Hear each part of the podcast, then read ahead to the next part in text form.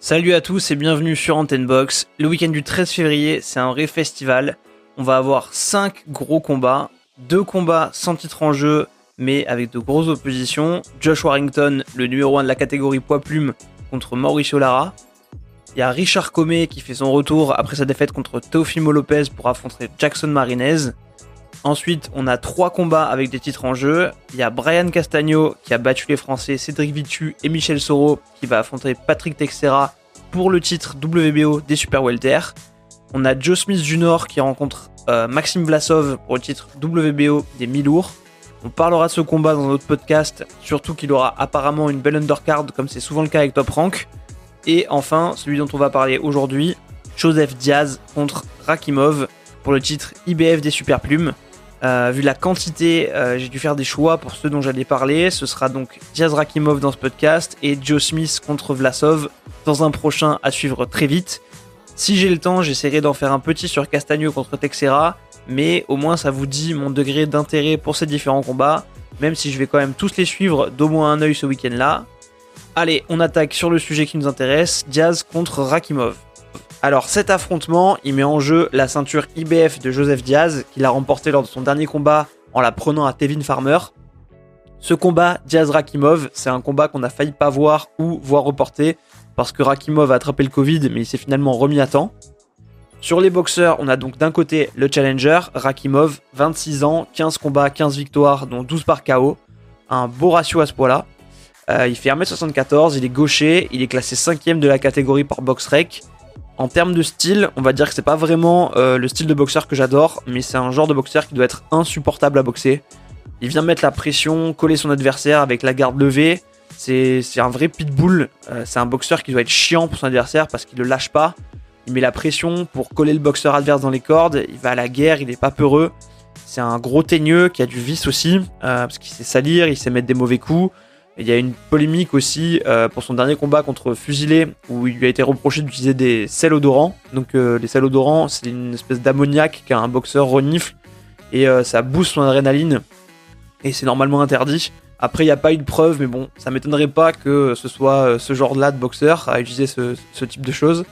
ce qui est dur, je pense, pour les boxeurs en face de lui sur le ring, c'est qu'il donne le sentiment de jamais être ébranlé. Il revient vraiment toujours et constamment mettre la pression. Après, ce que je lui reproche, moi, c'est que je le trouve pas hyper intelligent sur un ring. Euh, mais on va y revenir.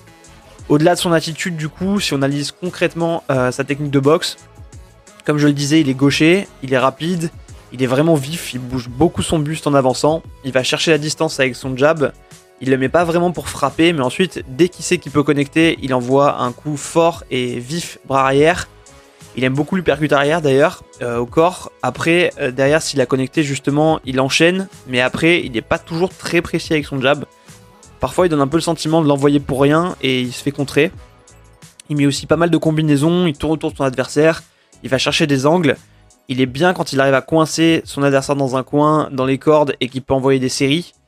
Euh, et la pression qu'il impose, souvent, ben, pendant tout le combat, elle finit par payer parce que c'est grâce à ça qu'il euh, finit par mettre des KO à ses adversaires, notamment fusilé récemment par exemple, euh, parce qu'on voit vraiment qu'il épuise les mecs tout au long du combat.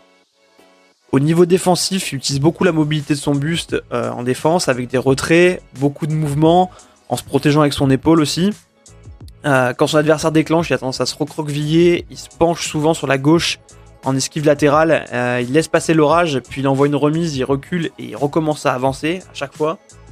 Euh, les défauts qu'il a, en revanche, c'est que quand il attaque de près, il s'expose quand même beaucoup au crochet.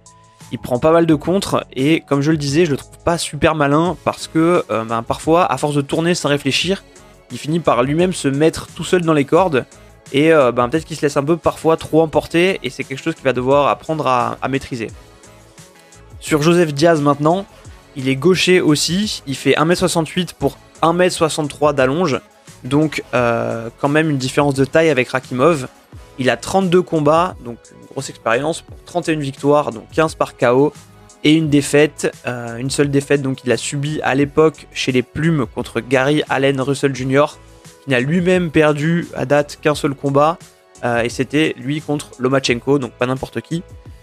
Diaz, pour le coup, c'est vraiment un boxeur que j'aime bien, même s'il manque un peu de punch, je trouve. Il est hermétique, il sait garder les mains hautes quand il le faut, il bouge bien son buste, il a un super coup d'œil, il travaille pas mal en esquive remise, il a un bon timing, euh, il déclenche bien quand il faut, il sait être précis, euh, il sait rentrer avec des bonnes combinaisons, il travaille ses sorties, il est fluide dans ses enchaînements. C'est aussi un boxeur chiant parce que euh, ben déjà il sait gêner son adversaire et faire évoluer son attitude pendant le combat. Il est très technique, même s'il sait salir quand il faut, il sait venir s'appuyer, coller, mettre des coups un peu derrière, tenir son adversaire pour lui mettre plusieurs coups. Donc euh, il sait aussi varier selon son adversaire euh, entre être plus dans l'attente et le contre ou aller le chercher. Il a d'ailleurs fait pas mal évoluer, je trouve, son style au fil des années. Avant, il était plus contreur et aujourd'hui, je le trouve beaucoup plus agressif. Euh, donc Diaz, c'est vraiment un très bon boxeur. Il m'a beaucoup impressionné justement dans son combat contre Tevin Farmer. Après, ce combat il était un peu chelou à cause des tics bizarres de Farmer qui clignait beaucoup des yeux très fort, qui avait des mouvements de tête un peu étranges. Euh, c'est assez perturbant, même les commentateurs euh, de d'Azone euh, se demandaient ce qu'il avait. À la fin du combat, il avait dû faire un scan du cerveau d'ailleurs, mais ils n'avaient rien trouvé. mais bon, pour revenir à Diaz, contre Farmer, j'ai trouvé assez actif. Il venait mettre la pression et c'était d'autant plus fort qu'il s'est fait ouvrir l'arcade de façon monstrueuse. Donc, ceux qui craignent, ne regardez pas l'écran. attention, j'affiche la photo. Voilà, je l'ai enlevé. Euh, donc voilà, il a le mérite pour son combat d'être allé au bout avec euh, une blessure aussi grosse et aussi profonde.